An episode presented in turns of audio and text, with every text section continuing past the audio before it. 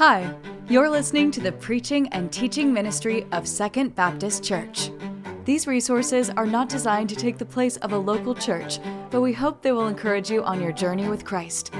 For more information about how you can connect with the Second family, visit mysecond.family. This sermon was delivered live at our Greenbrier campus. Thanks for listening. I want you to hear this as we jump in. I love Christmas, all right? I'm not a Scrooge. I love Christmas. But December 26th, I'm so excited to see all the decorations go back into the attic. Anybody else? Like, come on, we can. Yeah, clutter drives me crazy. I, have discovered that about myself. Uh, clutter stresses me out. In fact, um, I, have seen some studies recently that, that it does that, that clutter actually raises your stress level, right? And I feel that. And so, December 26th, man, it all needs to go back in the attic. And it's like a therapeutic thing just to see it all go back up, you know, and you sweep the floors and you get your house back. So we've, we've been like even going through the kids' rooms uh, this week with big trash bags to kind of declutter the house a little bit, like clothes that don't fit, toys they don't play with, so we can make room for the new clutter that's about to come in uh, this next Sunday, right? And so um, clutter stresses me out, it drives me crazy. And maybe if you are that way as well, if clutter drives you crazy, well, you're in good company because what we're going to see today is Jesus doesn't like it either. Right? Jesus doesn't like it. In our text today, it says that he goes into, quote, his father's house and uh, it's completely cluttered, and Jesus is not a fan. The main point that we're going to see, the central idea, all right, the central idea for us today is that Jesus is passionate about removing anything that stands in the way of worship. So if you have a Bible, open it with me to John chapter 2. John chapter 2. As you're turning there, let me kind of set the stage for us a little bit. You know, we started this series in the book of John a, couple of weeks ago. At the beginning part of John chapter 2 is that famous story of Jesus at the wedding and he turns water into wine. And it's a really happy, fun story. Uh, everybody's in a good mood. They're at a wedding, it's a celebration. Jesus makes his mom happy. He does what she asks. You know, that's always a good thing. And so uh, he does that. Also, he makes apparently the best wine. And so everybody's in a good mood. It's a, it's a good story. The next part of chapter 2, where we're going to study this morning, is completely different. Jesus is not in a good mood. In fact, he's mad. Uh, he's, he's very mad in this story. And the setting, it all takes place in the temple. And the temple is going to be a major theme for us this morning. So there's a couple of things that you need to understand about the temple that was in Jerusalem here at this time. It was kind of the beating heart of Judaism at the time. It's a huge complex, too. They say like 14 acres or something like that was this whole temple uh, setting, right? So if you've thought of the temple and you just think of maybe like the church on the corner or like, uh, you know, something like that, that's not this. It's not just a little worship center. It's a, it's a massive place, big stairs that lead into it, massive walls and, and different things like that. And so it was a massive place. It was the center of worship for the Jews. Um, it was also the center of social interaction for the city, and it was the place where national celebrations would take place, like we're going to see today. But most importantly, throughout the Bible, the, the temple, the tabernacle, it was the place where God had promised to be in the midst of his people. And what we're going to see today is that setting is all cluttered. All right? Before we jump in and read it, I want us to pray, and I'm going to pray for all of us, and I want to ask you just to pray simply uh, that God would speak to you in your heart uh, in this moment. Let's pray together. God, we, we just want to pause and ask that in this time, as we open your word, that you would do what only you can do, and that is speak to us and change our hearts. There's nothing that I could say that's going to do any kind of change or, or have any kind of effect on each of us. And so we're asking that you, through the Spirit, would speak to us and change our hearts. And we're asking that we would listen and have the courage and boldness to respond. We love you and we're listening. It's in Jesus' name I pray. Amen. All right, John chapter 2. Look at verse 13 with me. We'll pick up in verse 13. It says this The Jewish Passover was near, and so Jesus went up to Jerusalem. In the temple, he found people selling oxen, sheep, and doves, and he also found the money changers sitting there. After making a whip out of cords, he drove everyone out of the temple with their sheep and oxen. He also poured out the money changers' coins and overturned the tables. And he told those who were selling doves, Get these things out of here. Stop turning my father's house into a marketplace. And his disciples remembered that it is written, Zeal for your house will consume me. So the Jews replied to him, What sign will you show us for doing these things? Jesus answered, Destroy this temple, and I will raise it up in three days. And the Jews said, This temple took 46 years to build, and you're, and you're going to raise it up in three days? But he was speaking about the temple of his body. So when he so when he was raised from the dead, his disciples remembered that he had said this, and they believed the scripture and the statement Jesus had made. All right, there's a lot going on here uh, this morning. We're going to look at it from the theme of the temple and everything that's going on in this story. I want to show you three things that have to do with the temple that also help tell this story. Number one, we see the temple cleansed. See the temple cleansed in verses 13 through 17 there. It says that it was Jewish Passover. All right, that, that's important. That helps us kind of set the, the stage of what's happening in this story. It was Passover. Passover was a yearly celebration for the Jews. Uh, still is, right? They still celebrate Passover. Um, and what they're celebrating, if you're familiar with the Old Testament, and, and specifically the book of Exodus, where, where the Israelites are in captivity in Egypt, and God rescues them out of slavery. They were in slavery for 400 years in Egypt, and God is rescuing them out of that, right? The Israelite people, God's people. And, and what he does is he sends 10 plagues against Egypt and against Pharaoh so that Pharaoh will let God's people go, right? There's songs and everything about it. And so there's all kinds of plagues. There's locusts, there's uh, hailstorms, and all kinds of things happening. The last plague, though, was where we get this idea of the Passover. God had said that at night he was going to come through and he was going to kill the firstborn son in every house, including Pharaoh's. Uh, and, and he had a son, which was the prince, right? And so God was going to go through and kill all the firstborn uh, sons in each household except for the ones that he told the Israelites. He said, If you will kill a lamb or a goat and you will take the blood and spread it on your doorpost, when the angel passes through, your house will be spared. Right? And that's exactly what happens. Um, they wake up the next morning. Those with the blood on their doorpost, they were spared. Everybody else, their firstborn son was killed. And, and God used that for Pharaoh to say, Get out of here to the Israelites, and they are freed, right? They are rescued in that moment. And so, whenever we fast forward to John chapter 2 and we see this Passover, the Jewish Passover, it's this yearly celebration of that event, of how God freed them from slavery, right? And so, the way that they celebrate is people would come from all over to come to Jerusalem to celebrate Passover. Um, it's said that Jerusalem at this time typically would have about 30,000 people in the city, but at Passover, it would swell to around 150,000 people. So people from all over are coming to town for Passover. Jerusalem is cluttered. Jerusalem is very cluttered, and they've all come uh, to the temple to make their Passover sacrifice. So just picture this scene, right? There's people everywhere. Animals everywhere. It's chaos, it's cluttered. And this unknown man from Galilee comes in and just starts turning everything upside down in the temple.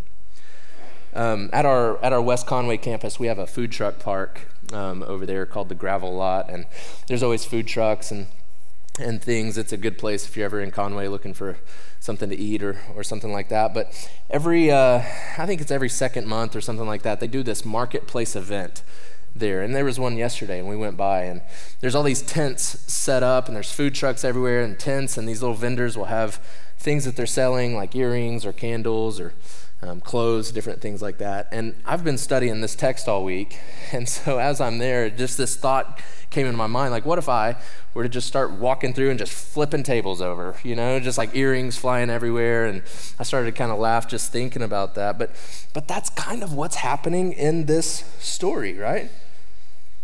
And so if you're familiar with this story, it's easy just to kind of become numb to what's happening here, but I want you to see like the chaos. Have you ever seen a, a spooked animal? Yeah? Um, have you ever seen a lot of them spooked in a group of people in the temple? Like, this is chaos that's taking place. And so the question is if you can kind of picture this scene of all these animals and Jesus is driving them out and it's a stampede going out of the out of the temple, the question then is why did Jesus do that? you know, like what why did he do that? Well, there's a couple of things that drove him to do that. First, the merchants, the people in the marketplace, they're ripping people off, essentially. Um, see, people were traveling from out of town, right? A lot of people coming into Jerusalem for Passover. And uh, they're going to need to have a sacrifice whenever they get there, some kind of animal to sacrifice. But most of them didn't travel with an animal. It's easier to not. And so they planned on just purchasing one when they got there. And what's taking place is these merchants in the, in the area there of the temple, they've jacked their prices up sky high and they are charging crazy prices for these animals for people to sacrifice, right? Essentially, what they're doing is they're using the worship of God to rip people off. And Jesus doesn't like that. The other thing that's going on here um, that, that would cause Jesus to act the way that he does is they're crowded up in what's called the Gentile court. Now you need to understand the temple has several kind of areas to it. It's not just like one room that's the worship area or something like that. It's a whole thing, 14 acres. And so the main part, like you go inside the walls, the main part, the biggest part was what's called the outer court or the Gentile court. And in that area, that's where the Gentiles could be, that's where women could be, that's where the lame and the sick they could be, but everybody has to enter through there. Right? And so that's where the most people were, and that's where that this marketplace was taking place. The next uh, part of the temple was called the inner court or the Israel court. And in between these two, the Gentile court and the Israel court, there's this wall that separated the two with a sign on it that says, If you are not an Israelite man, don't come in here or you will be killed, essentially. Okay? So it's a big deal. Like you don't you don't cross through there. And so they're all crowded up in this this Gentile court. In fact, that wall that separates the Gentile court from the Israel court. Paul talks about it in the book of Ephesians. It's just, this is a side note, but I think it's cool and you ought to see it. Whenever he's talking about the Gentiles coming to know Jesus and being included into the family of God, he says this in Ephesians chapter 2, verse 11. At that time, you Gentiles, right? And a Gentile is a non Jew, by the way. That's us. And so at that time, you Gentiles were without Christ. You were excluded from the citizenship of Israel and foreigners to the covenants of promise, without hope and without God in the world. But now, in Christ Jesus, you who were far away in the outer court have been brought near by the blood of Christ. For he is our peace, who made both groups one and tore down the dividing wall of hostility in his flesh. That's talking about the wall inside of the temple that divides the outer gate and the, the inner in the inner court, right? And so that's kind of a big deal uh, there. In fact, in Acts 21, the people rioted and they wanted to kill Paul because they thought this meant that he was bringing people into the inner court that didn't, didn't belong. But essentially, what's happening in this story is the outer court is so cluttered that people can't do what they came to do, and that's worship God. And Jesus doesn't like that. In fact, Jesus is angry. Like he's he's extremely angry. He, he's turning over tables, he's throwing people out. And some people will, will read this and be like, well, Jesus, he wasn't angry. You know, he wasn't angry. And I'm like, he takes time to make a whip. like he sits down and makes a whip. That's, that's called premeditated. you know, I don't know a lot about law, but premeditated things is pretty serious, right? And so he takes time to sit down and he makes a whip. He is angry. I would just ask, like, does that make you uncomfortable? A little bit, right? Like, if you know the character of Jesus and it feels out of character for him to do that.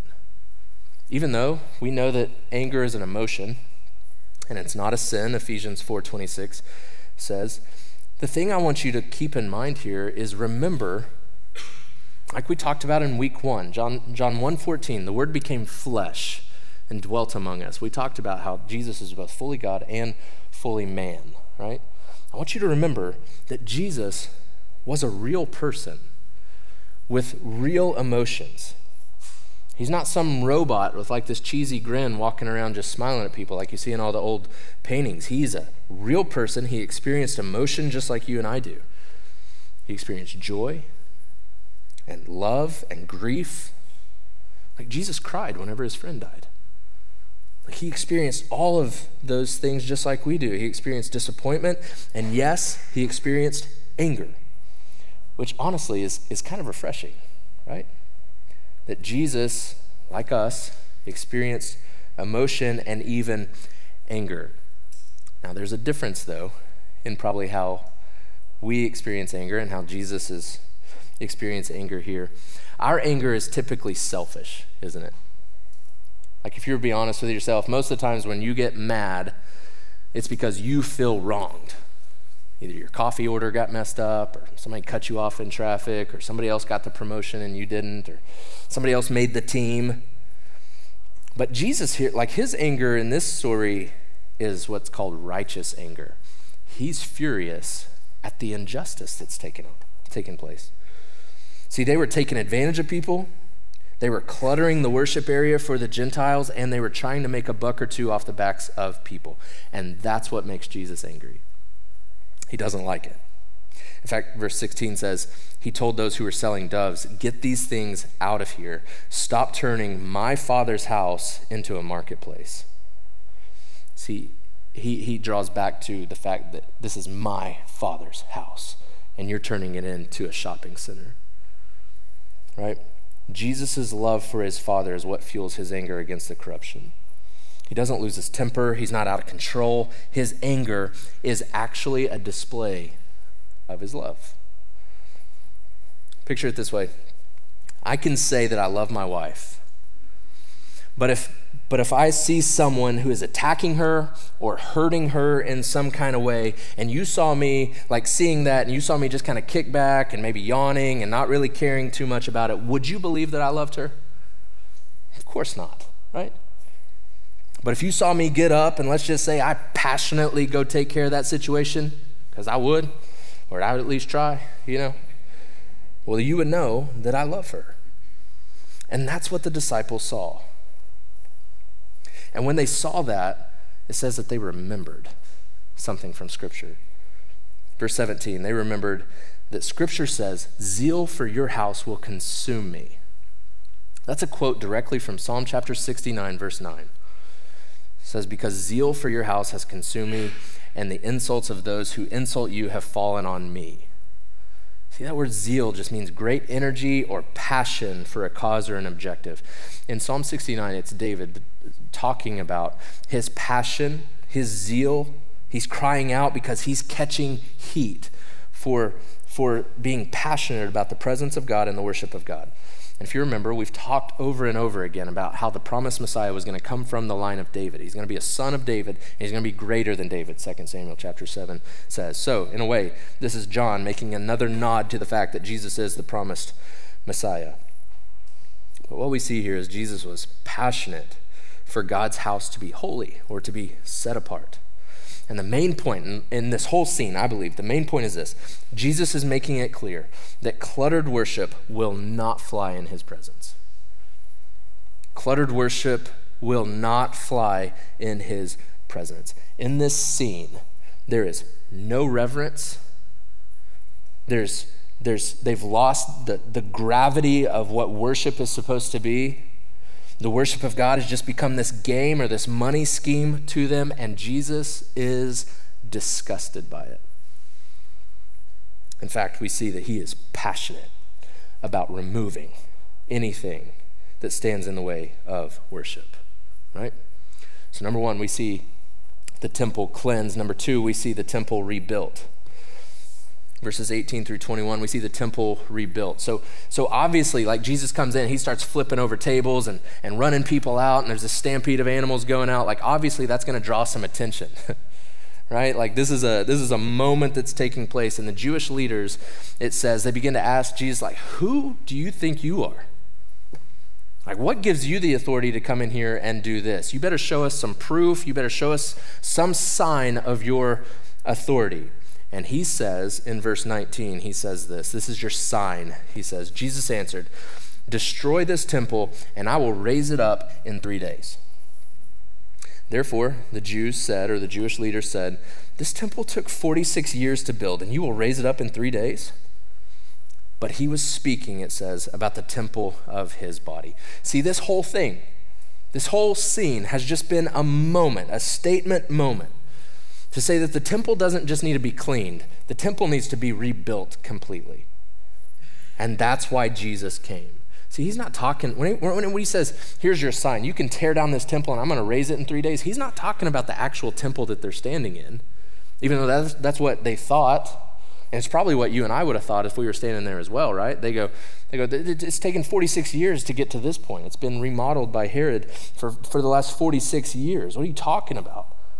But John, the writer, makes it very clear what he's talking about. He's talking about himself, verse 21 says. He was speaking about the temple of his body. See, Jesus is the temple. He is God's presence on earth. Again, we talked John 1:14. Uh, the word became flesh and dwelt among us. And I told you week 1 that that word dwelt is the equivalent of the Hebrew word that means tabernacle or or temple, right? The tabernacle, the temple is the place where, where God and, and, and earth meet, where heaven and earth meet is, is that place. And, and Jesus is saying that's him. And he's saying, You want your sign to see whether or not I have authority to come in and, and do this. Here's your sign destroy this temple, I will raise it up in three days. He's talking about his death and his resurrection. Destroy this temple. That's the way they would talk about uh, a body dying as being destroyed. I will raise it up again. That's his resurrection, right? And so there's, there's a couple of big things going on here, a couple of things that, that you and I need to see. First, his death and his resurrection provides a new temple, a new meeting place for God and man. This is why we don't have to travel to some temple in some foreign land or city? That, that he is the new temple. Through him, through Jesus, we have access to God. Right? He says in John 14, 6, Jesus says, I am the way, the truth, and the life, and no one, what? Comes to the Father except through me. He is the access. Like he is the new temple. He, he's the new temple. He's the place where heaven and earth meet. Jesus, God in the flesh, okay? The second thing this points us to is that he came to completely tear down and rebuild the corrupt sacrificial system. The corrupt sacrificial system needed to be torn down and rebuilt. See, in, in, the first few pages of the Bible, sin enters the world, right? And that's a big problem. There's consequences that take place uh, for that, that our sin separates us from God. That's what we learn reading reading the Bible. And you and I experience sin every single day, don't we? We feel the effects of it in our own life, we see it in our own hearts, we see sin. And the Bible says that that separates us from God. Well, the process for removing sin in the Old Testament was this sacrificial system that God put in place. And they were continually having to offer uh, animals as sacrifice. Because Scripture says that, that the atonement of sin requires blood. And so they were just constantly offering sacrifice after sacrifice. Even in this story, like they're at the temple for Passover, they're bringing their lamb to the temple to offer their sacrifice for Passover. And they've done it the year before, and they'll do it next year as well, right? And what would happen is they would, they would bring the, the, the lamb in, and, and the Israelite men would take their lamb and they would go through that gate between the outer court and the inner court. They would go into the Israel court with their lamb, just the man, right? And they would let in 30 of them at a time, three rows of 10. It's all Jewish meaning and, and different things like that. They would let 30 in at a time. Those 30 Israelite men would slit the throat of that lamb, and the priest would take a silver bowl, catch the blood in it, and then throw the blood on the base of the altar. And they did that for thousands of families that came through the temple. Just a never ending process constantly having to make more and more sacrifices here in this, in this system. And in order to be right with God, they had to do it. There had to be blood. That's what Scripture says. But Hebrews chapter 10 talks about this. It says, Hebrews 10 4, but it's impossible for the blood of bulls and goats to take away sin. So they're having to make all these sacrifices, but really, like the blood of a bull, it's not going to actually atone for my sin. Like, that's a huge deal, sinning against a holy God, right? And so they were constantly just having to make more and more sacrifices because the blood of bulls and goats, Hebrews 10:4 says, can't take away any sin. And so Jesus came to completely overturn that whole corrupt sacrificial system. And he came to be the final sacrifice that was needed. He's the final one. That was his purpose in coming. In fact, he's called the, the promised Passover lamb. That's what John the Baptist calls him in chapter 1 when he says, Behold, the Lamb of God who comes to take away the sin of the world, right?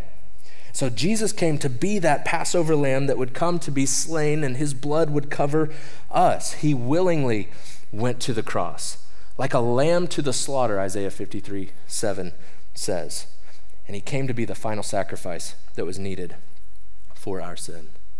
And so Hebrews 10 says that the blood of bulls and goats can't take away sin, but the writer of Hebrews goes on a few verses later to say this in verse 10 By this we have been sanctified through the offering of the body of Jesus Christ once for all time. His death and resurrection is a once for all time sacrifice. Verse 11 Every priest stands day after day, ministering and offering the same sacrifices time after time, but that can never take away sin. But this man, Jesus, after offering one sacrifice for sins forever, sat down at the right hand of God. See, through him, the work is finished once and for all. One sacrifice for all.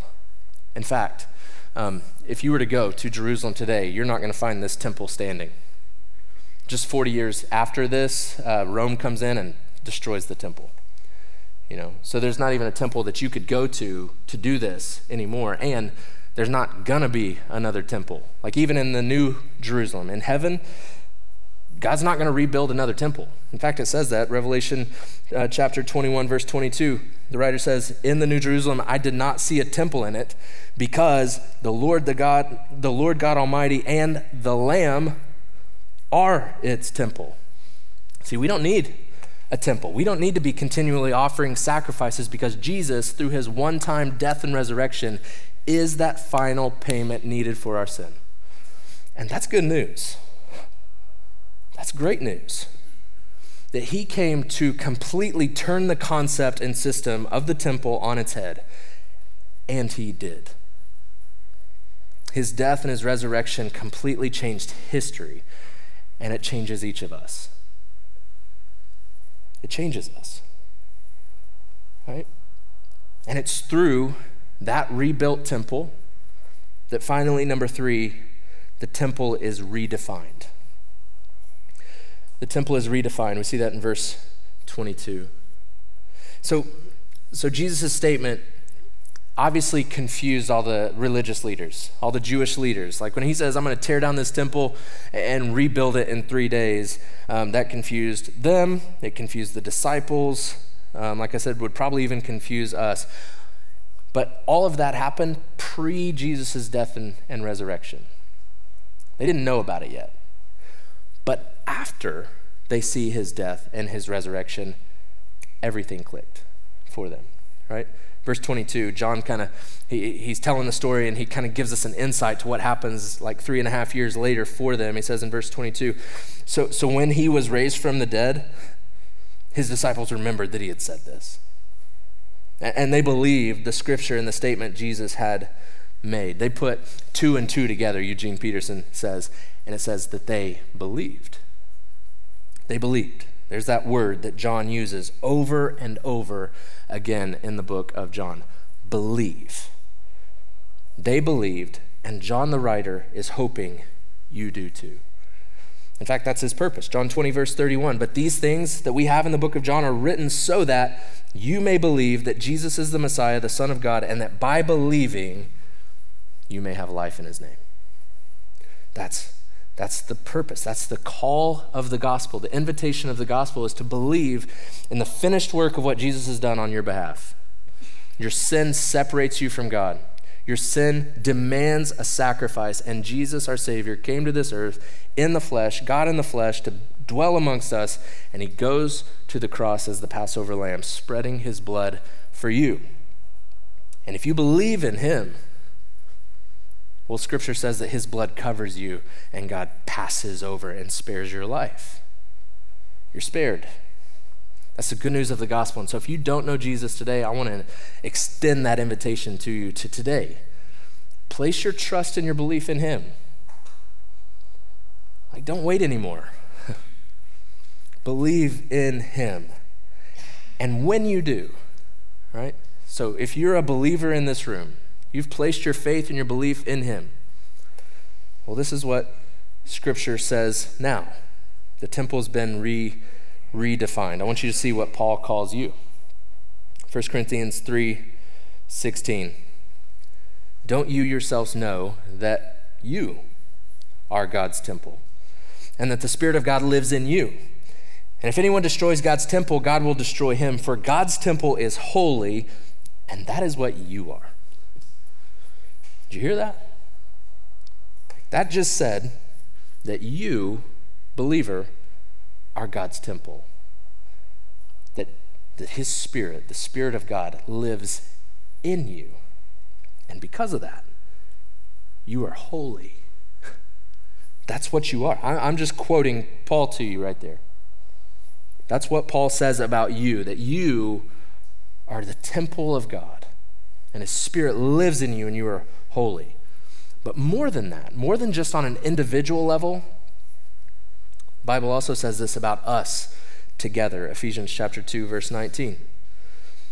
So then, you are no longer foreigners and strangers, but fellow citizens with the saints. This, this passage comes from that passage of Paul's talking to the Gentiles about being separated by that wall between the outer court and the inner court. And that wall of hostility has been torn down. A few verses later, he says this So you are no longer foreigners and strangers. That wall's been torn down. You're fellow citizens with the saints, and you are members of God's household. Built on the foundation of the apostles and prophets with Christ Jesus himself as the cornerstone. What's that, what's that saying? Corporately, we are the household of God. That dividing wall has been torn down. The Lamb's blood has brought our freedom, and we, as a church, we celebrate that together. See, the temple's been redefined. And what the New Testament says is the temple is you, and it's me, and it's us. So, what do we do with this? Like, what's the, what's the take home? What's the application for us? It's this. If we are the temple, and we are, if, if Jesus is passionate about removing anything in the temple that stands in the way of worship, and he is, then it's worth asking what does your temple look like? What does your life look like? On a corporate level, what does our temple look like? What does our church look like? Is there cluttered worship? Is there cluttered worship in your life? Or is there cluttered worship in our, in our church that needs to be done away with? Are there things that Jesus needs to come in and move around and flip over and, and drive out so that the worship of God is primary?